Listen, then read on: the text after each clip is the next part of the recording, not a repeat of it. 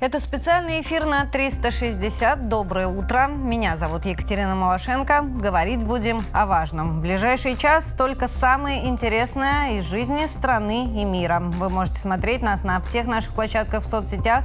Подписывайтесь, оставляйте обязательно свои комментарии. Самые интересные будем зачитывать здесь, в студии. Ну и начнем сегодня с ЧП в Рязанской области. Несколько вагонов серой загорелись на станции Сасово в Рязанской области. В МЖД МВД сообщают, что задымление уже локализовано, угрозы экологии нет. При этом никто не пострадал, на движение поездов ситуация не повлияла. По данным администрации города, из-за происшествия пришлось эвакуировать жителей пятиэтажки, расположенной поблизости от места ЧП. Сейчас берут пробы воздуха, ситуация находится под контролем, опасности для населения нет. При каких обстоятельствах и где началось задымление, будут выяснять правоохранительные органы. Руководители станции станции Сасово сразу же сообщили о задымлении и как только при... поезд прибыл на станцию. А, ну и к ситуации на линии соприкосновения. Украинские СМИ сегодня ночью сообщили о взрывах в Харьковской области. А, по результатам ударов беспилотников а, загорелось промышленное предприятие в пригороде Харькова. А, туда были направлены все экстренные службы. О том, удалось ли локализовать или полностью потушить пожар, на данный момент а, не сообщалось. Объявлена воздушная тревога, но не только в Харьковской, а также в Сумской областях. А, что касается непосредственно линии соприкосновения, давайте сегодня начнем а, наш обзор с Запорожского фронта. А, откроем карту, э, чтобы лучше понимать, э, что э, происходит. Значит, сегодня ночью украинские боевики вновь пошли в наступление на Запорожском фронте. Они бросили в атаку американские БМП и танки. 10 единиц бронетехники участвовало в этой ночной атаки у позиций э, в Работино. ВСУ нужно, соответственно, прорвать нашу линию обороны здесь. Российские бойцы отвечали ударами из РСЗО, минометов и гаубиц. На данный момент ситуация остается напряженной, бой продолжается.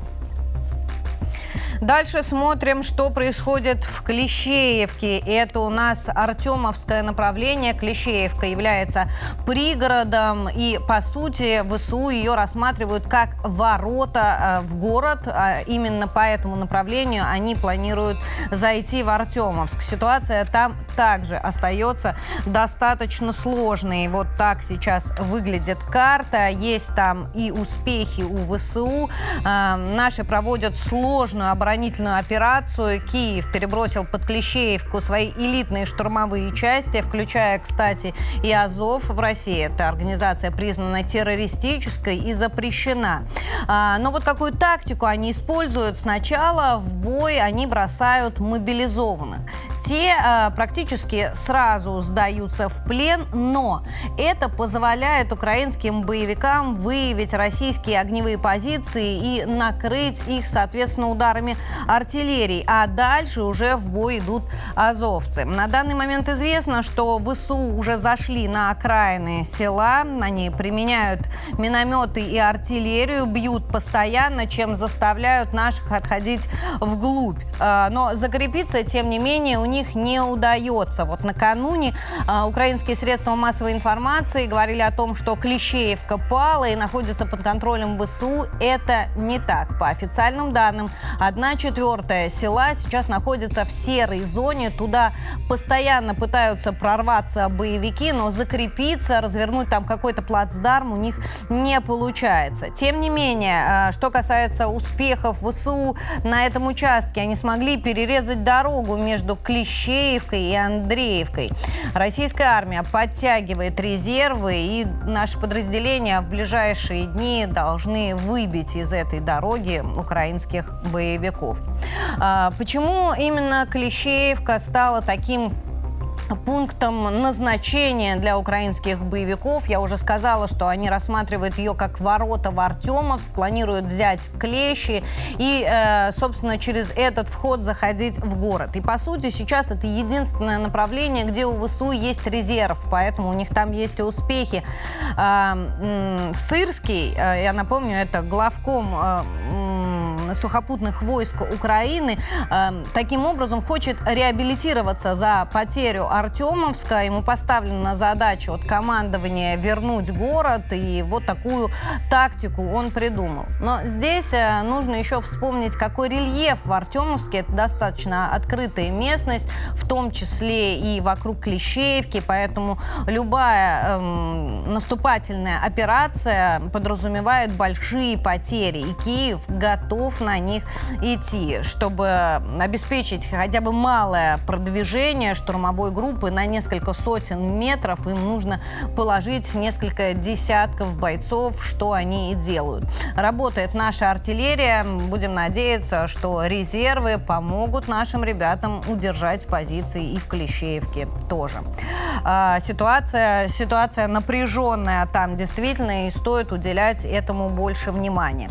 Что касается успехов наших вооруженных сил, то здесь давайте посмотрим, что происходит на Сватовском направлении. Опять же, карта нам поможет э, лучше понять ситуацию. Там есть э, продвижение, безусловно. Накануне сообщалось, что наши смогли форсировать реку Жеребец и удалось э, развернуть там плацдарм. Есть сообщение о том, что наши бойцы уже зашли в Харьковскую область. И э, вот э, по официальным данным, на данный момент освобождены села Сергеевка, Надеева и э, Новоегорьевка. Э, то есть господствующие высоты на этом участке уже заняты нашими бойцами. Э, не буду голословной, здесь стоит сослаться на данные Министерства обороны, поэтому давайте послушаем Игоря Коношенкова.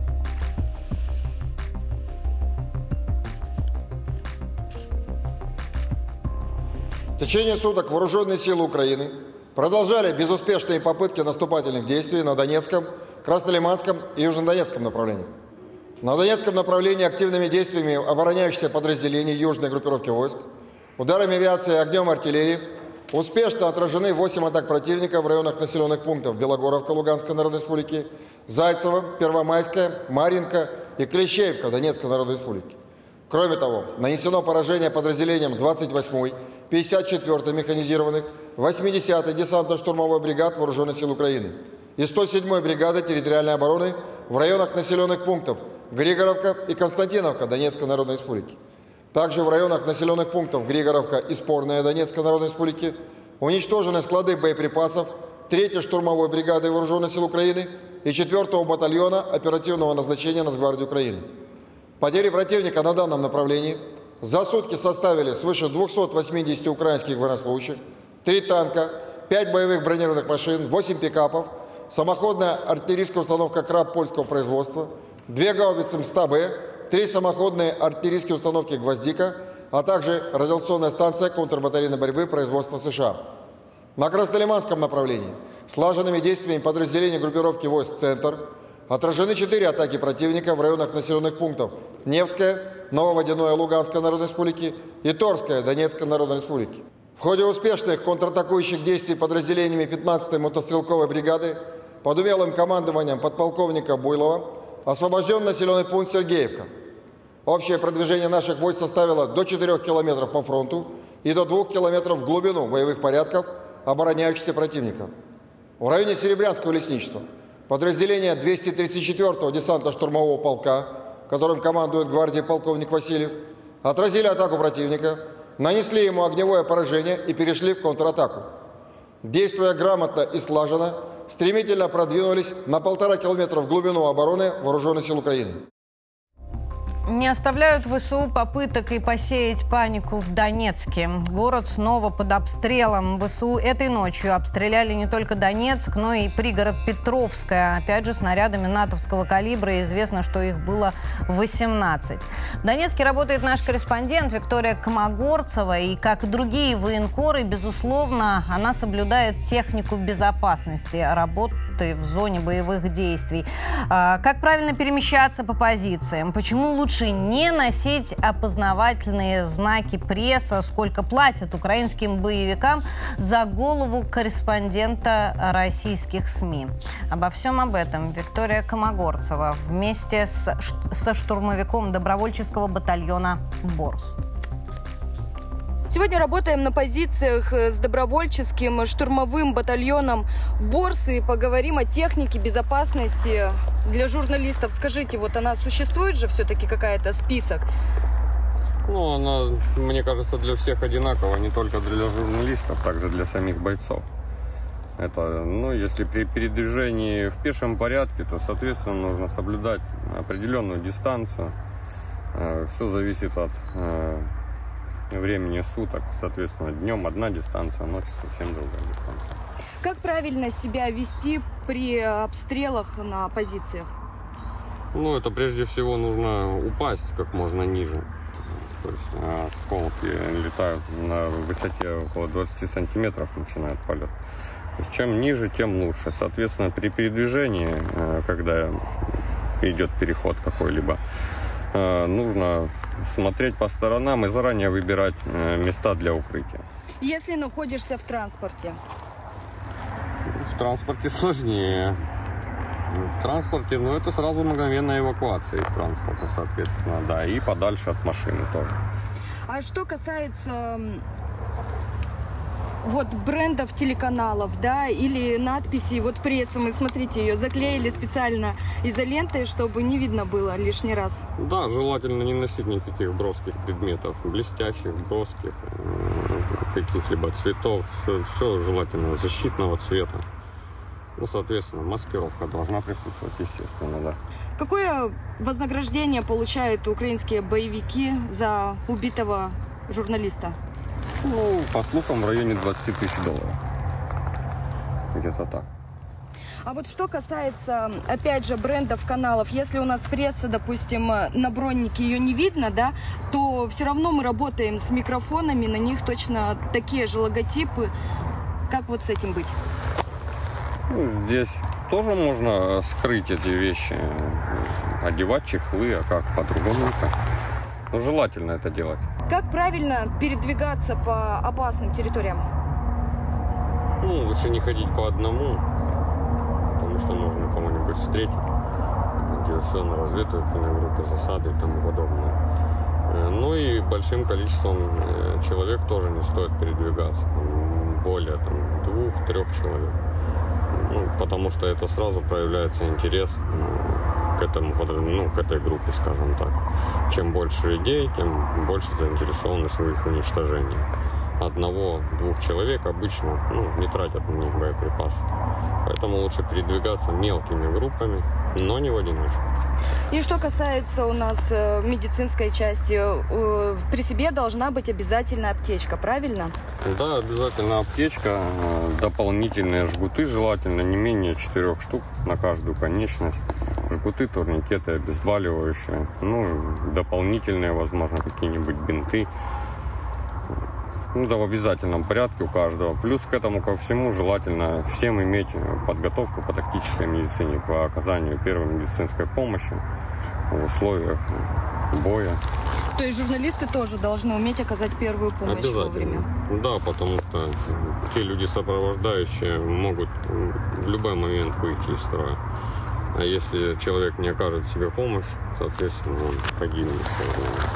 Также журналисты должны быть постоянно на связи по возможности и сообщать в редакцию и коллегам о своих планах, куда они поехали, зачем и примерно насколько.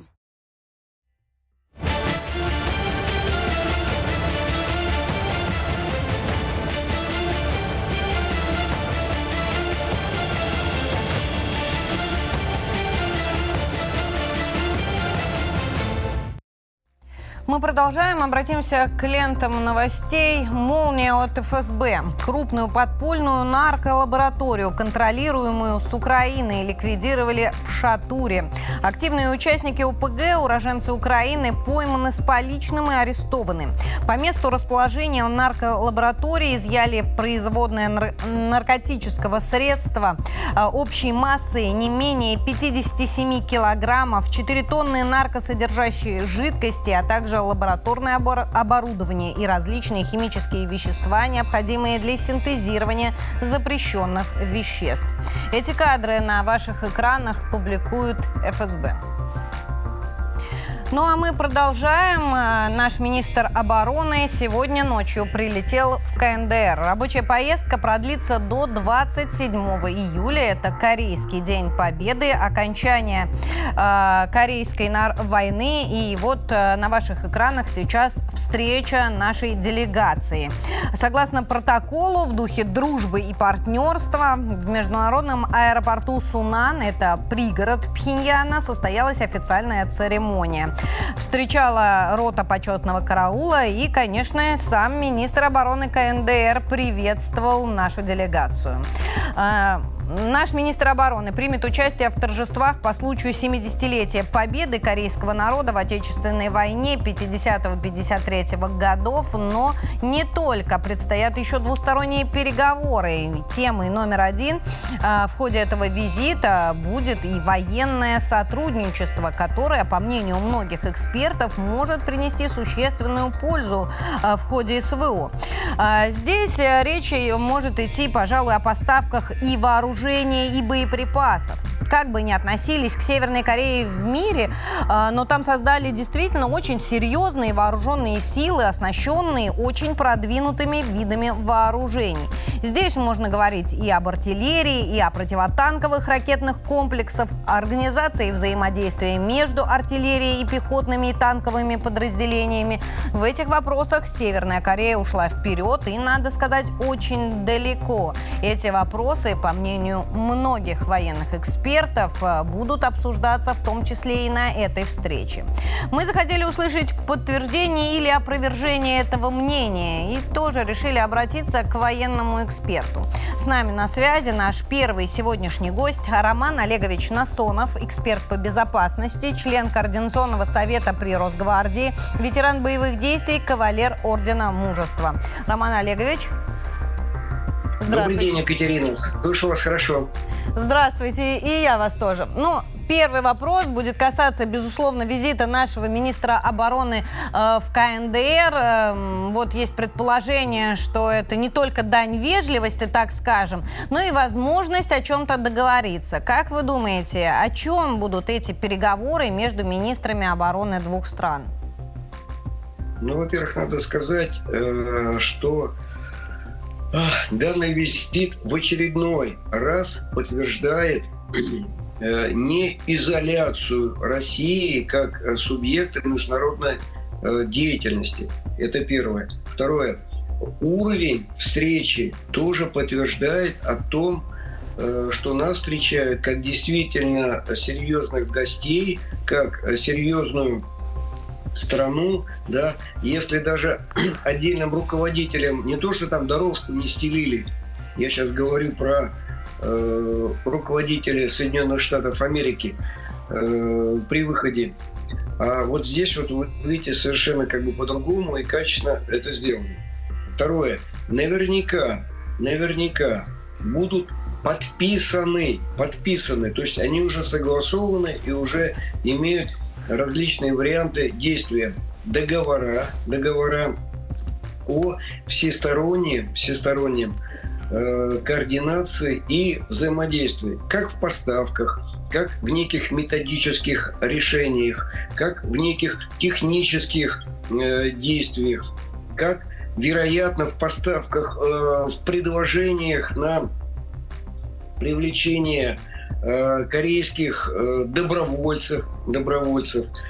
Прежде всего, достаточно актуальной сейчас является поставка боеприпасов, Поэтому все эти виды, да, и надо сказать, что в этой стране э, боеприпасы строились по нашей советской эм, э, калибру, калибру, не по натовскому, а по советскому. То есть наличие у них этих боеприпасов действительно есть, и это важно, и мы смело можем сделать. И это та страна, которая не боится Соединенных Штатов Америки и открыто ей говорит – Уйдите из соседней страны, уведите свою подводную лодку, иначе может быть не очень здорово.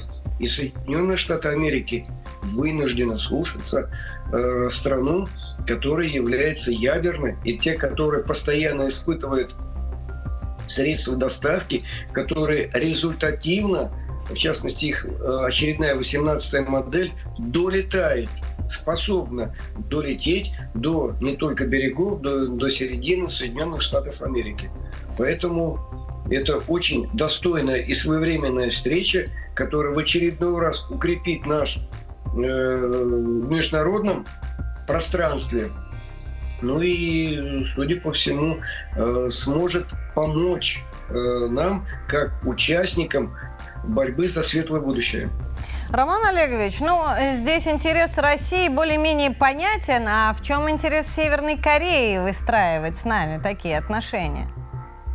Вы знаете, все более чем э, достаточно. В 17-18 году э, Россия в составе Совета Безопасности Организации Объединенных Наций приняла участие и наложила в том числе свои санкции на данную страну, на целый ряд действий данной страны.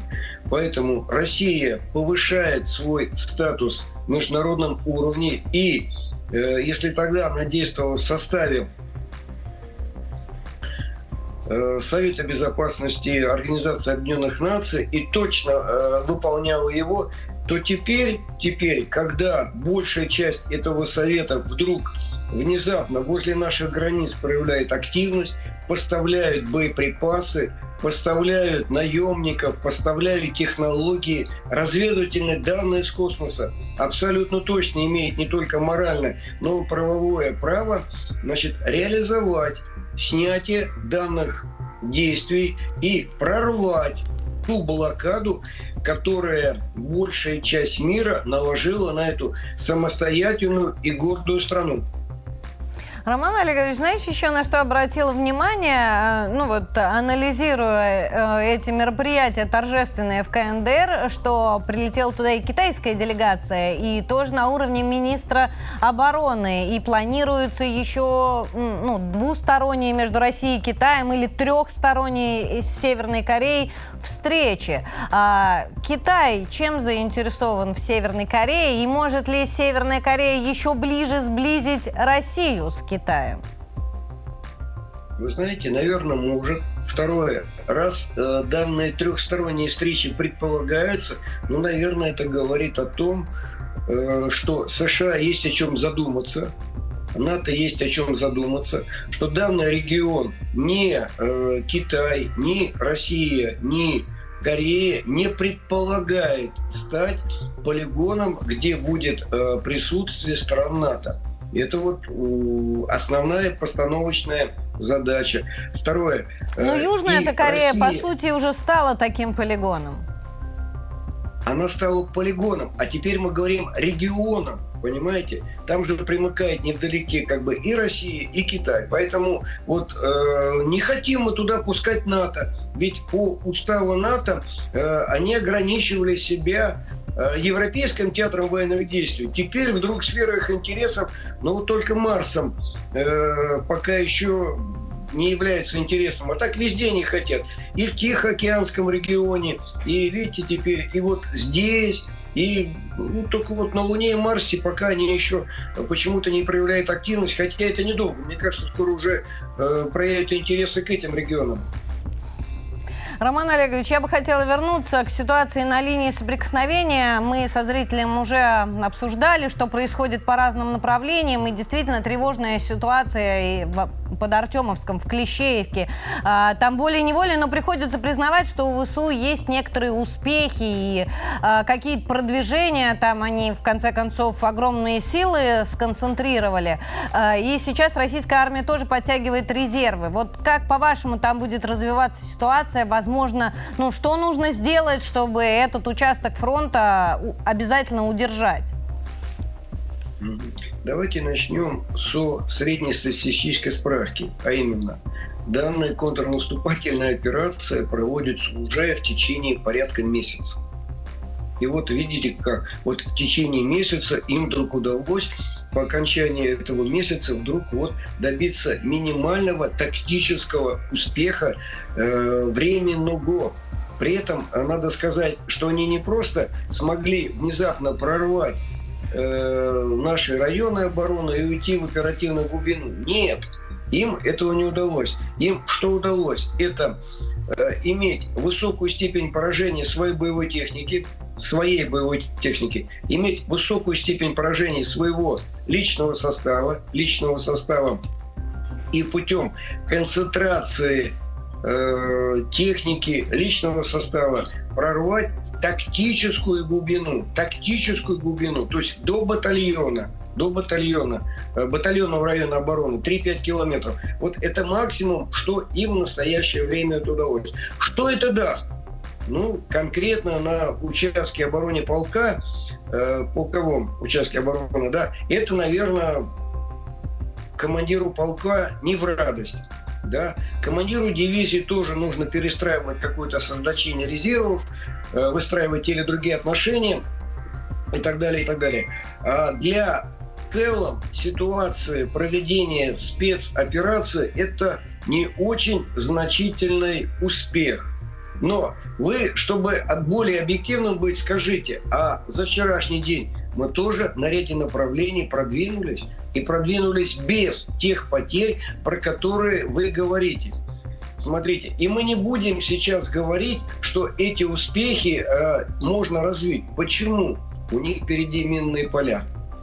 Впереди минные поля, преодолеть которые им точно, быстро, внезапно не удастся. Они профессионально, качественно сделаны нашими э, противотанковым Э, резервом, инженерным резервом, которые реализовали данные возможности, которые э, мы имели место реализовать. Спасибо вам большое за ваше мнение и оценку. Роман Олегович Насонов, эксперт по безопасности, член Координационного совета при Росгвардии, ветеран боевых действий, кавалер Ордена Мужества. С нами был на связи. Друзья, а мы продолжаем. Я напомню, следим за развитием событий в режиме реального времени. Делаем это вместе с вами. Здесь напоминаю про комментарии, которые вы можете писать под всеми нашими постами в соцсетях. А мы переходим ко второму блоку нашего эфира, к повестке между международный. И начнем сегодня, не удивляйтесь, с Санкт-Петербурге. Э, Санкт-Петербурга, именно туда приковано внимание, ну, наверное, всего мира. Город готовится принять участников форума «Россия-Африка». Он стартует уже завтра. Пройдет в экспофоруме, а в акватории Невы, кстати, пройдет парад ВМФ. А, итак, э, что касается ситуации в городе, 26-28 июля рекомендовано перевести всех сотрудников на дистанционную работу по возможности, об этом заявил губернатор. А, это позволит и снизить транспортную нагрузку на основные городские магистрали и обеспечить нормальную работу общественного транспорта и экстренных служб. Ну, а высокие гости уже начали прибывать в северную столицу. А, например, помощник президента России Юрий Ушаков ранее заявил, что будет выступать Владимир Путин на пленарном заседании, проведет ряд двусторонних переговоров, как минимум с 17 главами африканских стран. Э, на самом деле всего подтвердили свое участие 49 из 50 заяв... из 54 э, заявленных делегаций. Э, многие из них уже приехали. Э, накануне стало известно, о чем э, будет говорить Путин на пленарном заседании. Давайте условно разделим темы на несколько групп. Э, одна, в общем-то, из другой вытекает. Итак, первое – это оценка системы международных отношений.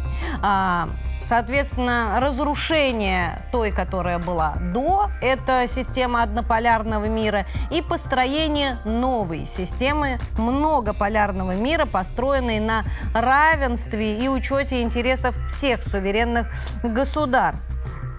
А, из нее, соответственно, из первой этой темы вытекает и вторая. Это перспективы развития отношений между Россией и Африкой как э, суверенными странами. Как в торговле, так и в безопасности и в культурной части.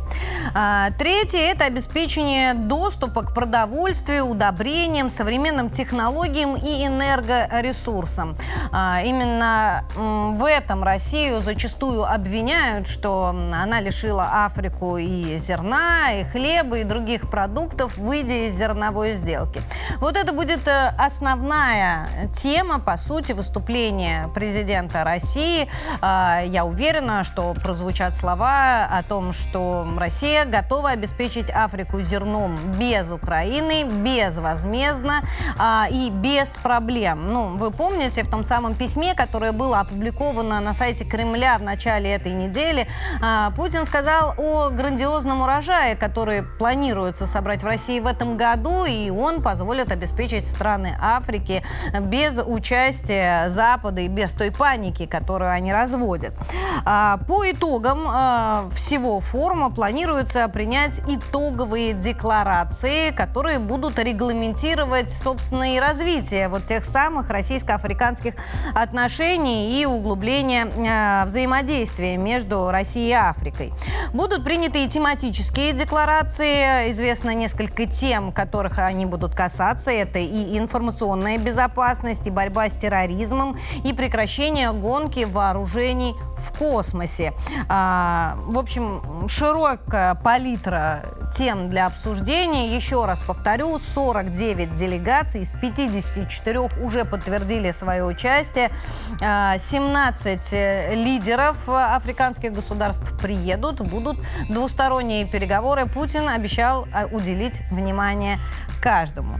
А, реакция в мире на форум, естественно, неоднозначная. Страны Запада в течение нескольких недель пытались оказать давление, угрожали, пугали, использовали ну, свои какие-то традиционные методы, чтобы убедить африканских лидеров не ездить в Санкт-Петербург и дистанцироваться от России. Однако, судя по тому, что многие из лидеров уже приехали в северную столицу, им этого не удалось удалось. Эм, не осталась в стороне и Украина. Они, в общем-то, приняли довольно странное решение. Э, министр иностранных дел господин Кулеба отправился в турне по Африке как раз в тот момент, когда э, все высокие чины, что называется, находятся в Санкт-Петербурге. Э, здесь вот хочу перейти как раз к поездке министра иностранных дел Украины. Цель у него одна – убедить Африку, что это Россия виновата в продовольственном кризисе, что ничего она не сможет Африке дать. И, э, естественно, несколько жалоб представить на то, что Россия вышла из зерновой сделки, и бедная Украина от этого сильно страдает. На самом деле это уже э, третья поездка Кулебы, и вот э, вспоминая две предыдущие, обе они были достаточно неудачные. Первую пришлось прервать, если помните, из начала массированных ударов по энергообъектам на территории Украины. А во вторую Кулеба представлял э, мирный план Зеленского, который достаточно холодно восприняли в Африке. А, но, тем не менее, отказываться от своих идей, идей э, заставить Африку дистанцироваться от России, Киев не планирует. Эм, однако э, от африканского мирного плана, я напомню, та же Украина отказалась и отнеслась к нему очень скептически. Зеленский был груб, нарушил все правила протокола и африканскую делегацию, если вы помните, сильно обидел. Э, это сказалось и на торговых отношениях э, Украины с Африкой с началом СВО. Эм, им пришлось почти полностью свернуть свою торговлю с африканским континентом. Ну, э, разве что кроме зерна на этом Украина держалась до последнего. Но Африка прекрасно понимала и э, видела, что называется, в цифрах, тоннах, э, куда идет украинское зерно и почему оно не попадает в Африку. И поэтому сейчас веры российскому президенту в Африке гораздо больше, чем украинскому. Рискну предположить, что этот турне Кулебы провалится. Ну и время для этой поездки, согласитесь, выбрано достаточно странно. Но, э, тем не менее, кто-то все-таки украинского министра будет встречать и с ним, соответственно, разговаривать. А в это время будет, будут в экспофоруме собираться лидеры и решать судьбу продовольственной безопасности, но произойдет это э, в России, а не на Украине. Э, сама Украина в этот момент э, достаточно резко заявила о том, что готова создать свой зерновой коридор э, без участия России. Для этого им нужно но здесь, я думаю, вы догадаетесь, конечно, получить американские истребители F-16. Об этом заявил все тот же Кулеба. Здесь мне хочется сослаться, конечно, на его цитату. Зайдем на газету.ру.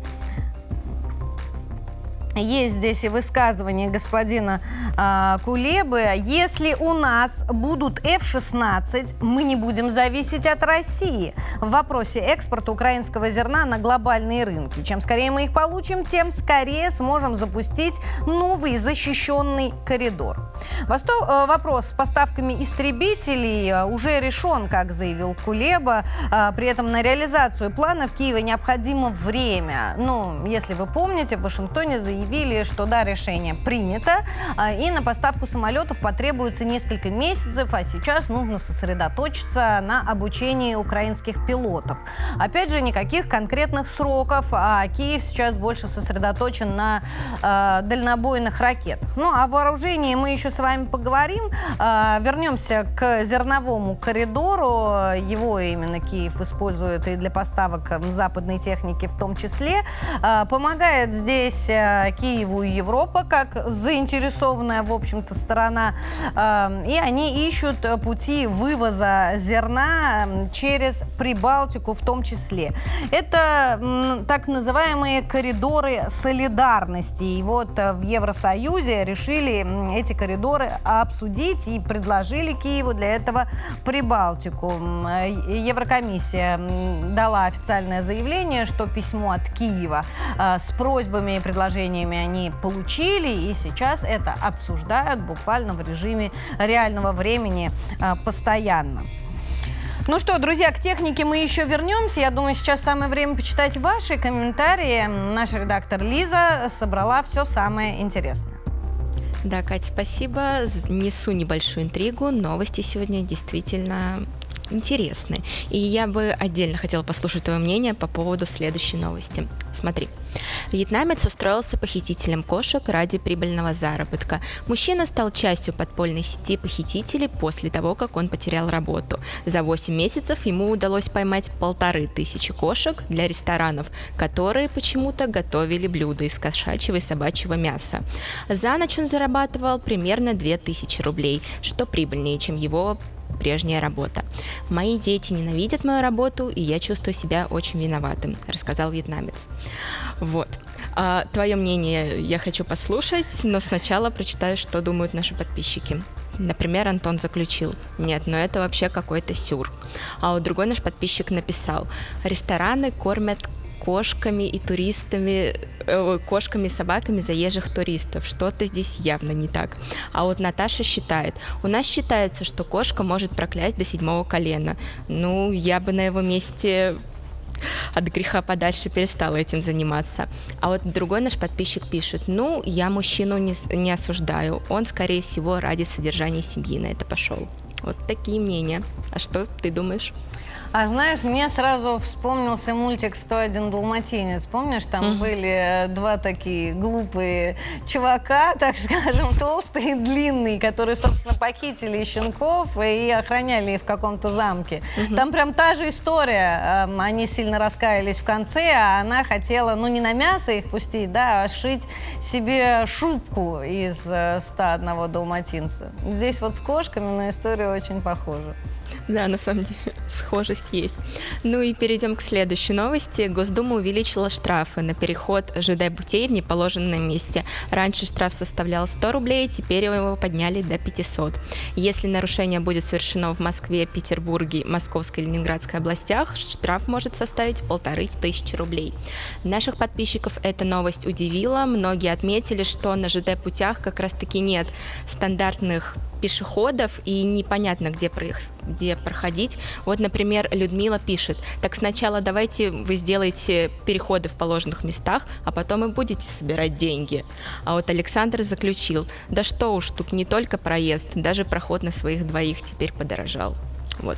На этой ноте у меня все. Продолжайте дальше делиться своим мнением в комментарии. Самое интересное озвучим в нашем стриме. Катя, тебе слово.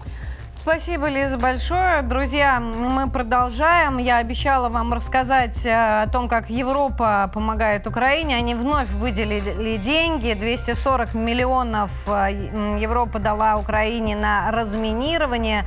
Э, ну и полтора миллиарда финансовой помощи уходят в незалежную на восстановление инфраструктуры. Здесь, кстати, хотела сделать акцент, что Урсула фон дер Ляйн в кое веке Киев похвалила и сказала, что все требования они учитывают и вообще больше законы стали соблюдать, в отличие от э, ситуации год или два назад.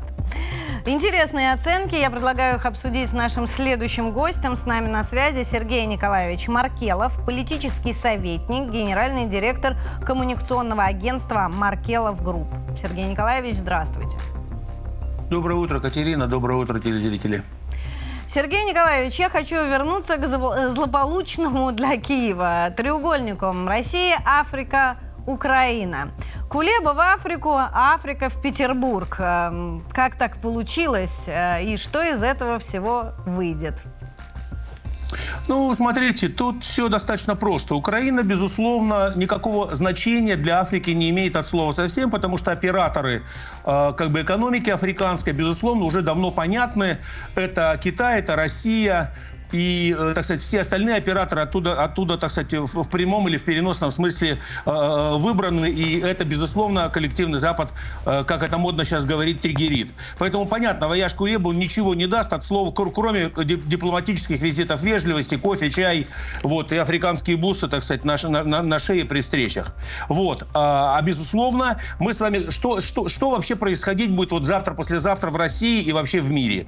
Безусловно, мы с вами имеем ситуацию, в которой есть два подхода к э, формированию нового мировой повестки. Первый подход, я имею в виду повестки, как которую вы и мы, часто эксперты, называем уже так называемый мультиполярный мир.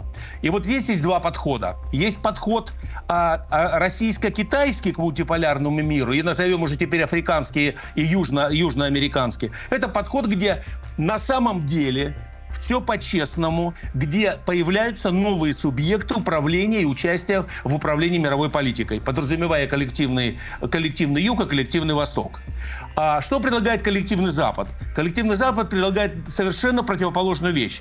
Он говорит, ребят, мы сейчас вам объясним, приедем, что такое новый мультиполярный мир. Понимаете разницу в трактовках? То есть, если мы за субъектность, за возможность равных экономических отношений, за возможность полноценного голоса во всех международных институтах для и коллективного Юга, и коллективного, э, значит, э, и латинской стран Латинской Америки, то в ответ Запад предлагает интерпретации, как понимать то, что происходит сегодня в мире. Как совершенно э, ди дикая вещь с точки зрения вот э, того, что будет происходить. Вот что происходит. Поэтому завтра, послезавтра в Питере будет совершенно нормальный, на равных разговор, согла длительные соглашения. Потому что что нужно на сегодня, Кать, вот если честно сказать, то так без всякой пропаганды, что нужно Африка... сегодня Африке? Первое – это на, по нормальным ценам гарантированные равные отношения, а не смотреть как на Африку, на, на, на второго сорта э, экономические рынки. Второе, им нужно разумные цены. И третье, им нужна стабильность. И вот по всем этим трем показателям ни Украина, ни коллективный Запад в эту историю не попадают. Ну, достаточно привести а, самый простой пример. А, Россия поставляет по 222, да, ну, чуть плюс-минус 220 за, за тонну э, зерна.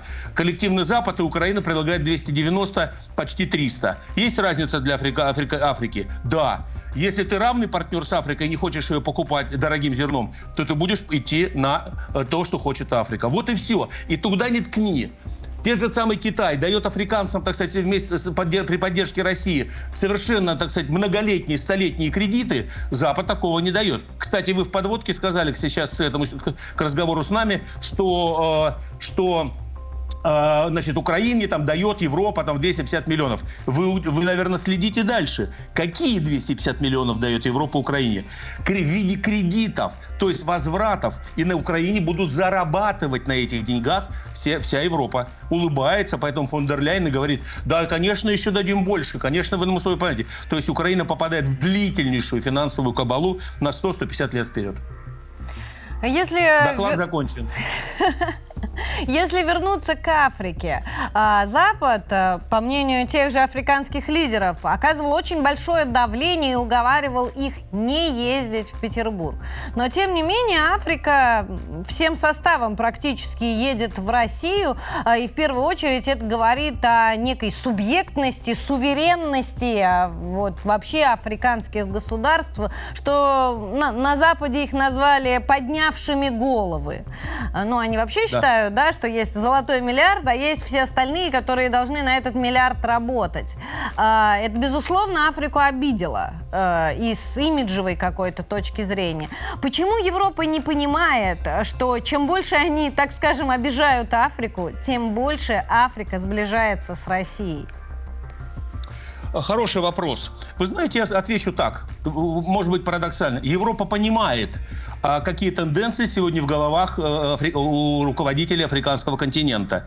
То есть, а, как бы Европа понимает, но Европа, знаете как, а, знаете как, понимаю, прошу прощения, но на горшок не, на горшок не прошусь.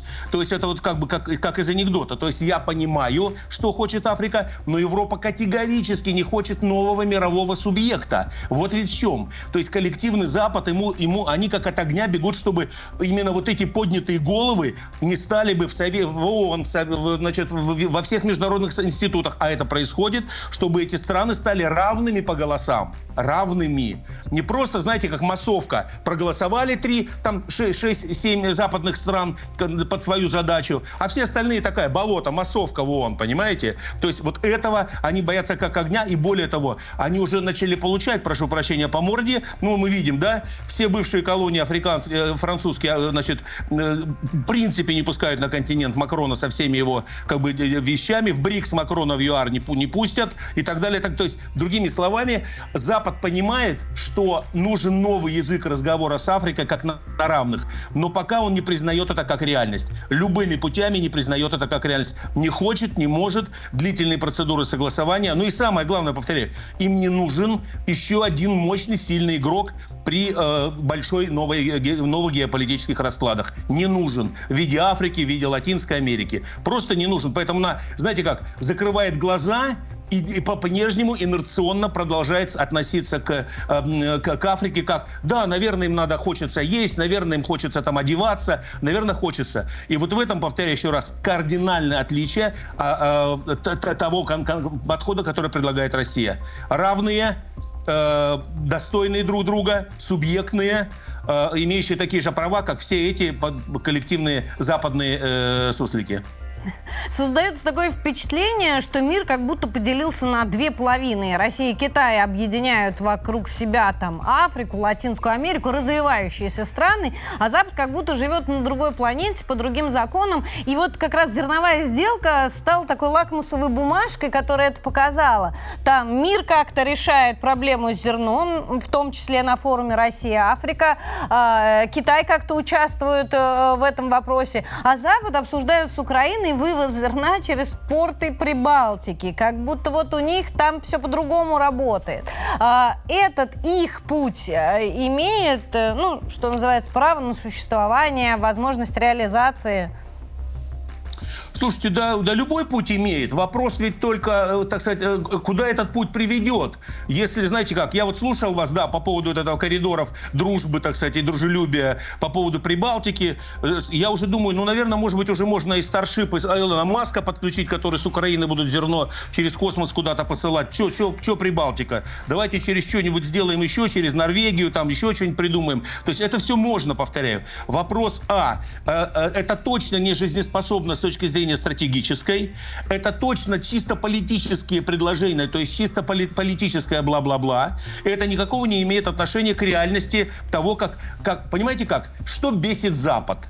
Запад бесит один единственный факт, они от него плохо спят. Это то, что Россия, Китай и а, те, те команды, которые они сейчас южные и латиноамериканские под, подключают к своим, э, своим, своей мировой позиции, они неуправляемы неуправляемы великим и могучим в кавычках Западом. И вот эта неуправляемость, она, безусловно, Запад пугает. А при этом мы видим, зерно в Мали спокойно, у нас первые 50 тысяч тонн зашли, мы спокойно, все, что говорит президент у нас, все, что договаривается с Китаем, все, спокойно все идет, зерно все страны, у России прекрасный расклад, что какой стране африканской нужно, и молча, тихо, спокойно идут контакты экономические, денежные либо безденежные, то есть идут нормальные межсубъектные отношения. Спасибо. Это, конечно, плохо для Запада.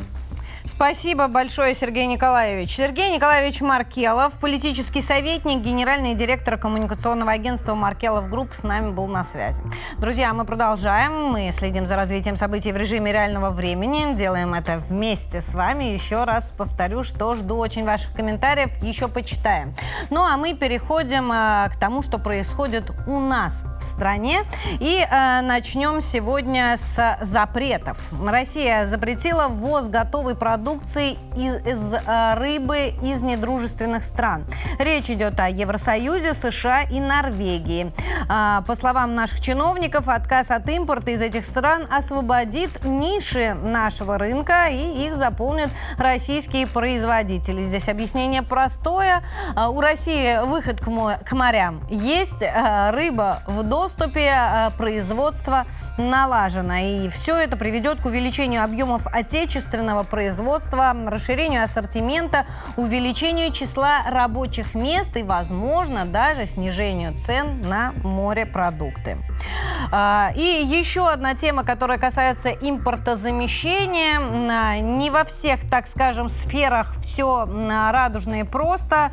А, снова автомобильная отрасль России сталкивается с трудностями, преодолимыми, но тем не менее. АвтоВАЗ подтвердил проблемы с проставками комплектующих. А, вот э, что происходит, давайте попробуем объяснить. Э, значит, пришлось АвтоВАЗу приостановить производство «Лада Веста». Но, тем не менее, концерн заявил, что план сдачи автомобилей в торговую сеть выполняется, есть определенный запас. Есть сложности с некоторыми комплектующими, поэтому пока принято решение производство остановить. А, но эти проблемы планово устраняются. Есть уже э, пути, каким образом эти комплектующие в какие сроки должны прийти в нашу страну. Но, тем не менее, дилеры жалуются, что а, приходят к ним а, недоукомплектованные машины. А, вот 70%, если в цифрах, машин приходят в дилерские центры без определенных компонентов. Например, не установлена система вызова экстренных служб, нет окантовки систем мультимедиа. И эти машины, получается, продавать нельзя. Они некомплектные. Они стоят на складах и ждут, когда придут комплектующие непосредственно в дилерские центры, их там установят механики, и их можно будет продать. А, с другой стороны, их можно было бы держать и на складах концерна а, в Тольятти, но тогда э, нужно учитывать сроки на логистику. Придут комплектующие, их поставят на концерне и только потом повезут. А, считается, что быстрее установить их в дилерских э, центрах. Поэтому таким образом машина быстрее попадет к покупателю. Но проблема-то остается. Где взять и какие комплектующие, и какие пути поставки этих компонентов мы решили спросить у нашего следующего гостя. Э, с нами на связи наш следующий сегодняшний эксперт Константин Легачев, автоэксперт. Константин, здравствуйте. Да, добрый день. А, Константин, вот мы так много говорили о возрождении российской автопромышленности, и такие обнадеживающие сообщения к нам приходят и от завода «Москвич», и из Тольятти, и на Питерском экономическом форуме представили новую «Ладу». А вот не прошло и нескольких месяцев, как у нас снова проблемы с комплектующими. А, есть ли действительно пути решения, сколько на это может уйти времени и как это повлияет на рынок? Ну, вы знаете, что, да, действительно существуют сейчас э, проблемы, да, с э, поставля... запчастями, да. А, действительно, это действительно есть. Почему? По той простой причине, что тот объем, который а, потребляет сейчас авто Э, производитель, который привозит машины, да, его этих запчастей не хватает на тот объем, который поставляется машин. Э, тот же самый ГЛОНАСС, да, его без, как вы говорили, без него действительно нельзя сейчас поставить на учет машину, да, то есть получить э, ПТС, да, поэтому, соответственно, идет отгрузка машин на, на склады, да, э, к дилерскому, и где они стоят и ждут, соответственно, эти комплектующие для того, чтобы потом быстро э, собрать, и подать документы, получить э, ПТС и выдать клиенту, да. То есть клиенты приходят, смотрят, бронируют эти машины, да, но получить их на руки они не могут, потому что они, ну, немножко недокомплектованы, скажем так, какими-то определенными запчастями. И, соответственно, нету документов, то есть ПТС. Это действительно проблема есть, и она как бы пока еще ну, не, не решаемая. Да, в ближайшее время мы надеемся, что она будет решена, что все-таки э, запчастей будет поставляться больше, и, соответственно, эта проблема уйдет, и завод продолжит э, уже выпускать из своей площадки и привозить на склад нормальные укомплектованные машины. А есть ли возможность эти комплектующие производить у нас в стране? Ну, что-то часть производится у нас в стране, что-то, к сожалению, пока что еще э, невозможно да, производить у нас. Э, ну вот э, стараются сейчас все стараются э, перейти на наши, так сказать, площадки. И многие заводы, многие эти, они переходят на это дело. Спасибо вам большое за ваше мнение. Константин Легачев, автоэксперт, с нами был на связи. А, друзья, и еще одна а, новость э, касательно нашей страны. В России появится ГОСТ на школьную форму. В преддверии нового учебного года особенно актуально. Но хотелось бы понять, зачем нам нужен этот ГОСТ. А, ГОСТ будет объяснять, э, как говорят эксперты, как говорят законодатели, что входит в понятие «школьная форма». А также будут прописаны в ГОСТе требования к одежде. А здесь сразу высказались против производителей школьной формы, потому что они заявили, что и так соблюдают определенные определенные требования, есть э, регламент э, производства одежды для детей, и э, они соблюдают все необходимые правила. Если будет еще а, один список требований, значит, будут новые проверки, значит, будет проблемы с производством, а это неизбежно приведет к росту цен. А здесь уже негодуют родители, и они и так-то не готовы э, к повышению цен. Собрать ребенка в школу по нынешней ситуации весьма и весьма э, непросто и недешево. И это я вам как мама третьеклашки говорю, которая вот э, в конце лет собирается к этому процессу приступить. Э, но э, на самом деле тему мы с вами сегодня анонсируем. Завтра обязательно будем говорить с экспертом а, по поводу школьной формы и вообще сколько нынче обойдется собрать ребенка к школе. А сейчас обратимся к вашему мнению. Уверена, что вы комментировали школьную форму. Да, Катя, спасибо. Новость про изменения в школьной форме действительно прокомментировали. И вот что написали наши пользователи. Например, Михаил. Скорее всего, купить ее можно будет у определенного производителя по цене с учетом жесткого дефицита. А, получается, это один из способов честного отъема денег у населения.